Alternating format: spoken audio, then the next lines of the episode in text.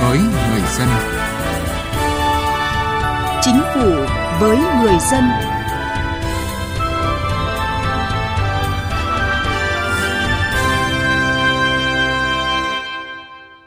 Xin kính chào quý vị và các bạn. Thưa quý vị, dịch COVID-19 với diễn biến phức tạp khó lường đã, đang và sẽ là những thách thức không nhỏ đối với hệ thống quản lý, quản trị của mỗi quốc gia. Đến thời điểm hiện nay, Việt Nam được biết đến là một trong những nước kiểm soát tốt dịch bệnh này. Cũng trong phòng chống dịch COVID-19, bên cạnh thách thức là những cơ hội, những yêu cầu đòi hỏi và cho chúng ta nhận diện rõ ràng hơn khả năng thực hiện tốt nhiều công việc. Trong đó có cải cách hành chính. Đây là nội dung chúng tôi đề cập trong chương trình Chính phủ với người dân, chuyên đề Cải cách hành chính hôm nay với chủ đề Dịch COVID-19 cú hích cho việc cải cách thủ tục hành chính chuyển sang hành chính số. Trước hết, mời quý vị nghe một số thông tin về cải cách hành chính trong tuần. Thưa quý vị và các bạn, Vừa qua, Thủ tướng Chính phủ ký ban hành chỉ thị số 39 đẩy nhanh tiến độ triển khai và tăng cường sử dụng dịch vụ thu phí đường bộ theo hình thức điện tử không dừng tại tất cả các trạm thu phí trên toàn quốc. Thủ tướng Chính phủ yêu cầu Bộ Giao thông Vận tải tập trung quyết liệt chỉ đạo triển khai các dự án thu phí điện tử không dừng. Thủ tướng Chính phủ cũng yêu cầu Bộ Giao thông Vận tải quyết định tạm dừng hoạt động thu phí dịch vụ sử dụng đường bộ đối với các dự án có trạm thu phí không chuyển sang thu điện tử không dừng theo đúng quy định của pháp luật. Năm 2019, chỉ số cải cách hành chính PI Index của Bộ Ngoại giao năm 2019 tăng 3,87 điểm lên 87,64 lọt nhóm 5 bộ ngành dẫn đầu về cải cách hành chính tốt nhất.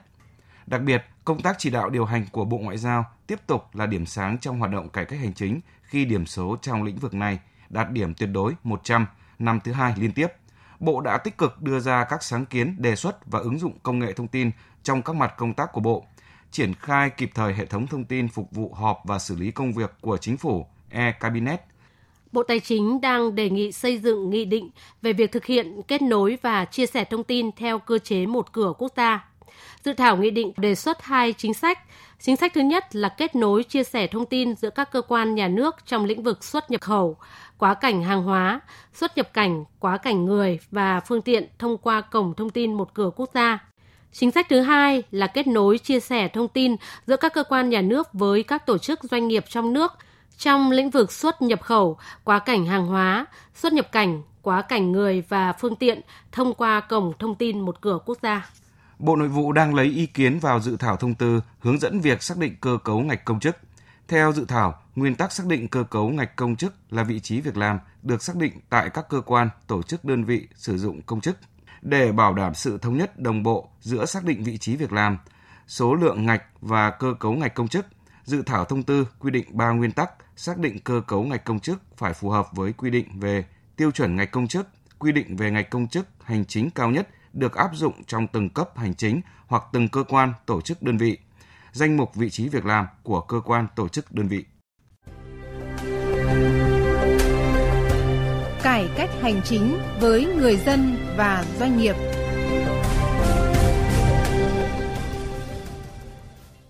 Thưa quý vị và các bạn, thực hiện nhiệm vụ được chính phủ giao tại nghị quyết số 17 ngày 7 tháng 3 năm 2019 về một số nhiệm vụ giải pháp trọng tâm phát triển chính phủ điện tử giai đoạn 2019-2020 định hướng đến năm 2025, Bộ Thông tin và Truyền thông đã báo cáo kết quả triển khai xây dựng chính phủ điện tử trong đó có nhiều kết quả khả quan như 100% bộ ngành địa phương đã kết nối liên thông, gửi nhận văn bản điện tử với trục liên thông văn bản quốc gia. Hội nghị trực tuyến của Ủy ban Quốc gia về Chính phủ điện tử với Ban chỉ đạo xây dựng Chính phủ điện tử, chính quyền điện tử các bộ, ngành, địa phương diễn ra cuối tháng 8 vừa qua cũng công bố các báo cáo cho thấy tỷ lệ dịch vụ công trực tuyến mức độ 4 tăng gấp 2 lần so với cùng kỳ năm 2019, đạt gần 16%,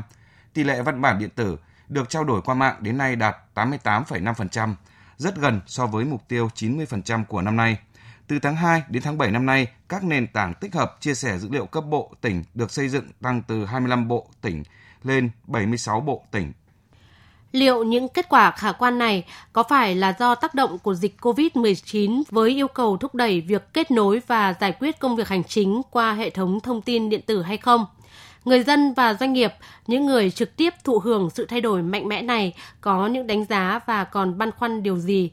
Bài viết của phóng viên Mai Hạnh đề cập. Quyết tâm xây dựng chính phủ điện tử, hiện thực hóa chủ trương chính phủ phục vụ kiến tạo đã đem tới nhiều chuyển biến trong việc cải cách dịch vụ hành chính công. Trong đó, đa số các hoạt động của cơ quan nhà nước đã sử dụng văn bản điện tử. 100% bộ ngành địa phương đã kết nối liên thông, gửi, nhận văn bản điện tử với trục liên thông văn bản quốc gia. Đến nay, các hệ thống dịch vụ công quốc gia, trục liên thông văn bản quốc gia, hệ thống thông tin phục vụ họp và xử lý công việc của chính phủ e-cabinet đều đang hoạt động ổn định. Để phục vụ giải quyết công việc cho người dân và doanh nghiệp một cách thuận lợi, nhanh chóng hơn, dịch vụ công trực tuyến mức độ 3, 4 vẫn đang được triển khai ở nhiều địa phương. Những thay đổi trong quản lý nhà nước của nền hành chính công trong việc giải quyết công việc cho người dân và doanh nghiệp càng được vận hành một cách thường xuyên, thông suốt hơn trong thời điểm khó khăn mà đại dịch COVID-19 gây ra với yêu cầu về giãn cách, cách ly xã hội. Đáng nói, sự thay đổi này không tạo nên bất cứ sự phiền hà nào mà nhận được sự đồng lòng, đồng thuận và hài lòng của người dân. Bây giờ thì mình ở nhà, mình qua cái dịch vụ hành chính công này là mình nộp hồ sơ qua mạng. Như vừa rồi thì tôi có làm cái dạy ờ, đăng ký khai sinh cho con rất là đơn giản. nghĩ đăng các cái thông tin mà mình gửi qua mạng các cái file như là dạy đăng ký kết hôn và chứng minh thì mình chụp mình lưu lại đó xong mình gửi lên trong vòng một ngày là mình có kết quả tôi nghĩ là tiết kiệm hơn về mặt chi phí cũng thời gian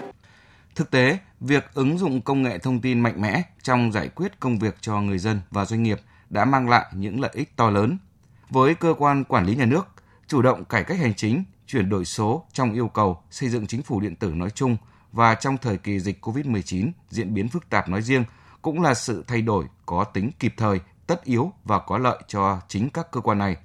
Ông Nguyễn Thanh Bình, Chủ tịch Ủy ban nhân dân tỉnh An Giang cho biết. Thì An Giang cũng đang triển khai với mô hình dùng chung như là hệ thống cổng dịch vụ công của tỉnh và hệ thống phần mềm một cửa điện tử, phần mềm quản lý văn bản chỉ đạo điều hành, cơ sở dữ liệu, phần mềm quản lý hỗ trợ kinh doanh cá thể, quản lý khám chữa bệnh vân vân. Với mô hình triển khai dùng chung thì hệ thống đảm bảo tính liên thông, kết nối, chia sẻ dữ liệu, đồng thời tiết kiệm chi phí và thời gian triển khai. Cải cách thủ tục hành chính bằng cách ứng dụng công nghệ thông tin để tạo điều kiện thuận lợi cho người dân và doanh nghiệp vẫn là xu hướng tất yếu trong giai đoạn tới, là mong muốn của người dân và doanh nghiệp nhằm tăng tính công khai, minh bạch, thông suốt và kịp thời. Tuy vậy, vẫn còn đó những băn khoăn, e ngại như chia sẻ của ông Nguyễn Trung Chính, Chủ tịch Hội đồng Quản trị, Tổng Giám đốc Công ty Cổ phần Tập đoàn Công nghệ CMC. Mặc dù nói là xây dựng chính phủ số nhưng mà các cái văn bản hành chính thì chúng ta vẫn đang có những cái quy định về văn bản giấu và đóng dấu rất là nhiều. Cái này cũng là một cái điểm nghẽn. Chưa có dữ liệu tập trung, nhất quán, phục vụ cái quá trình ra quyết định dựa trên dữ liệu thì nếu mà để từ chính phủ điện tử chuyển sang chính phủ số thì vấn đề về dữ liệu và phân tích dữ liệu rồi công cụ để mà đưa ra những cái quyết định nhanh và kịp thời thì chúng ta vẫn còn có những cái điểm yếu đặc biệt là cái vấn đề về dữ liệu tập trung là còn cắt cứ chưa đầy đủ các hệ thống hành chính thì không được ờ, tích hợp và chia sẻ dữ liệu thủ tục phê duyệt các cái dự án công nghệ thông tin thì kéo dài và có nguy cơ là công nghệ sẽ trở nên lỗi thời vì cái lý do này Vâng, thưa quý vị và các bạn, những thay đổi kịp thời của chính phủ, của các cơ quan nhà nước trong việc chuyển từ hành chính giấy tờ sang hành chính số, sử dụng mạnh mẽ công nghệ thông tin để giải quyết công việc cho người dân và doanh nghiệp đã cho thấy nhiều tiện ích, sự phù hợp và hiệu quả. Điều này càng được thể hiện rõ nét hơn trước những tác động rõ rệt của những yếu tố khách quan như đại dịch COVID-19, Người dân và doanh nghiệp mong muốn những khó khăn của việc thực hiện chính phủ điện tử trong thời gian vừa qua cần được nhận diện một cách rõ nét để quản lý hành chính, quản trị quốc gia có những bước chuyển biến tích cực hơn nữa trong thời gian tới.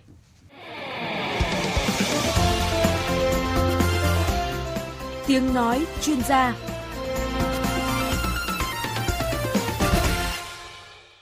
Thưa quý vị và các bạn, chính trong những thách thức khó lường của đại dịch COVID-19 lại là những điều kiện, cơ hội để chúng ta nhận diện rõ hơn những khó khăn và thấy rõ hơn năng lực để cải cách hành chính, mạnh mẽ thay đổi những thói quen cố hữu, những cách làm trì trệ và quan liêu trước đây trong quản lý hành chính, giải quyết công việc cho người dân và doanh nghiệp. Để nhận diện rõ hơn những yếu tố này, Vân Hồng, phóng viên Đài Tiếng Nói Việt Nam, phỏng vấn chuyên gia kinh tế Phạm Chi Lan. Mời quý vị và các bạn cùng nghe. Vâng thưa bà là nước ta và cả thế giới nữa cũng đã đang và vẫn sẽ phải chịu những cái tác động của dịch Covid-19 ờ, trong cái bối cảnh của dịch trong cái bối cảnh của hội nhập kinh tế sâu rộng hơn thì bà đánh giá về những cái cơ hội đối với cả nền quản trị quốc gia và với cơ quan nhà nước như thế nào? Tôi nghĩ dịch Covid lần này nó tạo ra rất nhiều thách thức nhưng đồng thời nó cũng tạo ra một số cơ hội trong Việt Nam. Qua bản thân những cố gắng của Việt Nam trong việc vượt qua dịch Covid vừa rồi thì nó cũng cho chúng ta rất nhiều bài học, cho chúng ta thấy rõ ràng là có nhiều cái tưởng như xưa nay mình không làm được nhưng thực tế mình đã làm được.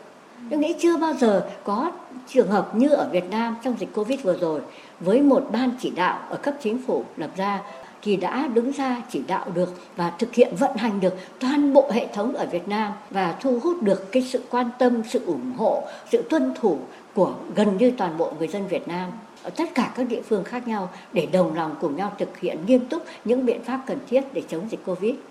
Xưa nay thì tôi vẫn hay kêu là giữa các bộ ngành ở Việt Nam thiếu phối hợp với nhau. Nhưng lần này nhìn vào xem nhé, đối với dịch Covid thì vai trò những bộ nào? Bộ Y tế, rồi à, Bộ Thông tin Truyền thông, Bộ Khoa học Công nghệ, Bộ Công an, Bộ Quốc phòng, đi rồi Bộ Giáo dục, để một loạt các đơn vị khác như Bộ Văn hóa Thể thao Du lịch thông qua hoạt động của ngành du lịch, bao nhiêu bộ ngành cùng nhau tham gia vào, bao nhiêu địa phương cùng nhau tham gia vào, mà tất cả răm rắp làm đúng chức năng nhiệm vụ của mình, không ai đá việc của ai, người nào cố gắng làm tốt nhất phần công việc của mình và thực hiện rất nghiêm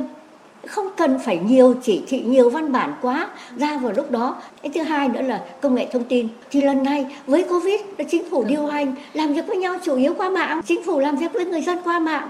Tất cả những cái đó là chúng ta ứng dụng được công nghệ thông tin. Trên thực tế Việt Nam làm được việc này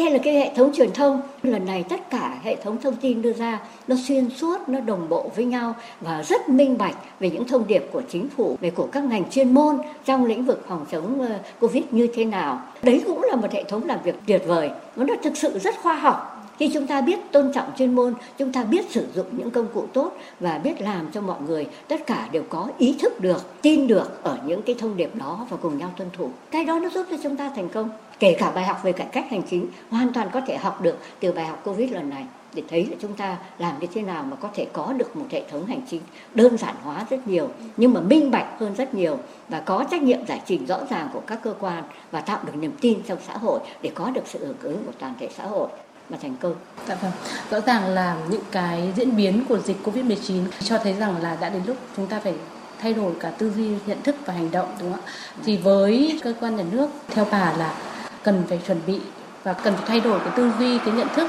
và chuyển hóa trong hành động theo hướng như thế nào? Tôi nghĩ là sẽ có rất nhiều việc phải làm ai muốn chiến thắng được, muốn tiếp tục phát triển được thì tự mình phải cố gắng vươn lên, tự mình phải vượt qua chính mình để nâng tầm hoạt động của mình lên. Tôi nghĩ cải cách hành chính là khâu mấu chốt. Chúng ta hay nói đến cải cách thể chế nói chung, nhưng trong thể chế thì nó có hệ thống luật pháp, nó có bộ máy và nó có cả những cái người tham gia trong bộ máy để thực hiện. Thế thì lâu nay chúng ta làm nhiều nhất là trong việc sửa đổi một loạt các luật khi mà đến những tình huống mới hoặc là trước đòi hỏi của các FTA mới chẳng hạn thế thì vận, vậy cái phần tắc còn lại nó ở đâu? Nó do cả một cái bộ máy của chúng ta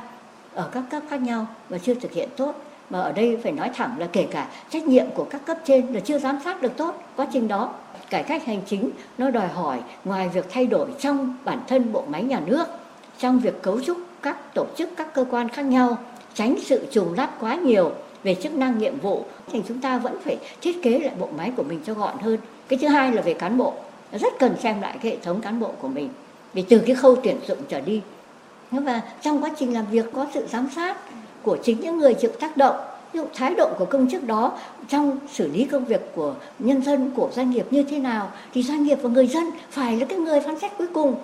Kể cả trong quá trình sử dụng, đã tuyển dụng vào sử dụng như thế nào, đánh giá như thế nào thăng tiến như thế nào, tất cả nó là gắn cả một chuỗi với nhau chúng ta phải thay đổi rất nhiều trong hệ thống đó. Các thủ tục thì thực ra nó là nhẹ nhàng thôi và dễ quy định thôi chứ không khó. Nhưng khi mà phải làm thật rõ về chức năng gì, quyền hạn của anh là thế nào, anh phải làm cái gì, anh phải giải trình những cái gì đối với từng đơn vị một và từng cá nhân một trong bộ máy, thì nó sẽ ra ngay cái thủ tục là như thế nào cho hợp lý nhất và hiệu quả nhất cho cả nhà nước lẫn cho dân như phần đầu thì bà có nói rằng là, là trong cái sức nguy hiểm của dịch Covid-19 thì chúng ta lại nhận thấy những cái khả năng to lớn và cái sự đồng hành rất lớn từ cấp trung ương, chính quyền địa phương đến người dân để mà chống dịch. Thế thì trong cái việc công phá cho cái lợi ích nhóm, công phá cho tất cả những cái mà đang trì trệ của nền hành chính thì theo bà là bài học gì của Covid-19 mà mình cần phải vận dụng một cách tối đa và phải quyết tâm vận dụng cho bằng được? Giáo sư Trần Văn Thọ có viết một bài rất hay nói về những bài học của Covid-19 và ông có đưa ra một đề xuất là trong Covid-19 chúng ta đưa ra phương châm là chống dịch như chống giặc và chúng ta thành công với phương châm đó. Ông khuyến nghị là bây giờ chúng ta chuyển sang thành phương châm là chống tụt hậu như chống giặc. Và với tinh thần chống tụt hậu đó thì trước hết chống tụt hậu trong hệ thống bộ máy nhà nước của mình. Nói thật hiện nay, nếu mà nói về so sánh cạnh tranh khá nhiều doanh nghiệp Việt Nam nổi lên, cạnh tranh ngang ngửa với bên ngoài. 70% xuất khẩu do FDI làm, nhưng 30% còn lại là của doanh nghiệp Việt Nam.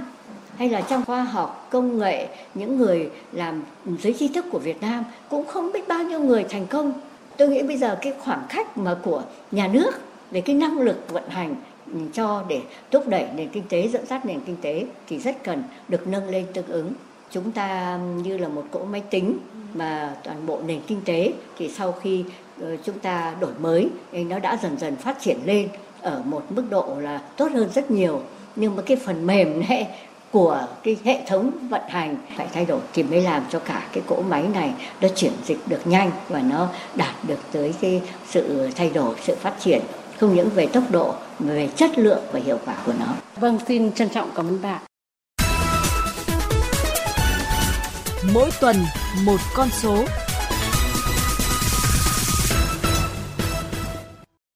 Thưa quý vị, thưa các bạn, như phần trên chúng tôi vừa phân tích, dịch bệnh COVID-19 là cú hích cho việc cải cách thủ tục hành chính, là chất xúc tác để chuyển sang chính phủ điện tử, chính phủ số. Ở một khía cạnh khác thì dịch bệnh COVID-19 cũng đã thúc đẩy việc thanh toán không dùng tiền mặt. Thương mại điện tử quốc tế đã tăng 41% chỉ trong 3 tháng tính đến hết tháng 8 năm nay, so với mức tăng trưởng 22% dự kiến cho cả năm 2020. Tại Việt Nam thì theo vụ thanh toán ngân hàng nhà nước, quý 1 năm 2020, thanh toán qua kênh di động ngân hàng tăng 198,8% về số lượng. Những con số này cho thấy mọi thói quen dường như đã thay đổi khi dịch COVID-19 xuất hiện, trong đó có những thói quen tích cực. Dịch COVID-19 xảy ra trên toàn thế giới. Những thói quen đã bị đảo lộn. Trong sự đảo lộn ấy cũng có những thói quen tích cực. Có thể nói dịch COVID-19 là cơ hội để các cơ quan nhà nước, doanh nghiệp, người dân thúc đẩy cải cách hành chính sang hành chính số, tạo chuyển biến trong thanh toán điện tử. Khi diễn biến dịch bệnh phức tạp, mọi giao dịch thương mại đã được chuyển đổi từ thanh toán tiền mặt sang thanh toán trên điện thoại, hệ thống mạng Internet. Từ những mặt hàng có giá trị cao đến những mặt hàng dịch vụ ăn uống nhỏ lẻ đã được thực hiện giao dịch mua bán chỉ bằng một thao tác, cho dù người mua ở bất cứ đâu. Bên cạnh đó, trước việc cắt giảm lực lượng lao động do tác động của dịch COVID-19, các chuỗi cửa hàng, doanh nghiệp đã phải chuyển đổi phương thức bán hàng. Ứng dụng số đã được đẩy mạnh trước biến động mang tên đại dịch COVID-19. Nếu như trước đây người tiêu dùng vẫn còn ngần ngại khi thực hiện trả tiền qua tài khoản, dịch vụ trực tuyến vì tâm lý e ngại không an toàn, thì nay mọi việc đã khác. Sự chuyển đổi này như một lẽ tất yếu của cuộc sống. Và đây là một con số ví dụ với 145,8 triệu thuê bao di động trên tổng dân số sấp xỉ 97 triệu dân, chiếm 150% tổng dân số. Trong đợt dịch vừa qua, nhiều người cũng đã lần đầu trải nghiệm về các giao dịch thanh toán không tiền mặt qua chiếc điện thoại. Theo vụ thanh toán Ngân hàng Nhà nước, quý 1 năm 2020 ghi nhận dịch vụ thanh toán tăng cả chất và lượng. Thanh toán qua kênh di động ngân hàng tăng 198,8% về số lượng và 21,9% về giá trị so với cùng kỳ năm 2019 tâm lý và thói quen của người dân đã thay đổi theo chiều hướng tích cực khi xuất hiện dịch bệnh COVID-19. Để thương mại điện tử hiện hữu và được ưu tiên sử dụng nhiều hơn nữa trong cuộc sống thường nhật. Điều này phụ thuộc vào sự chuyển đổi của các doanh nghiệp, ngân hàng và các hệ thống hạ tầng khác. Quý vị và các bạn thân mến, Tiết mục mỗi tuần một con số đã kết thúc chương trình Chính phủ với người dân chuyên đề cải cách hành chính hôm nay. Chương trình do các biên tập viên Vân Hồng và Đỗ Minh thực hiện. Cảm ơn quý vị và các bạn đã quan tâm theo dõi.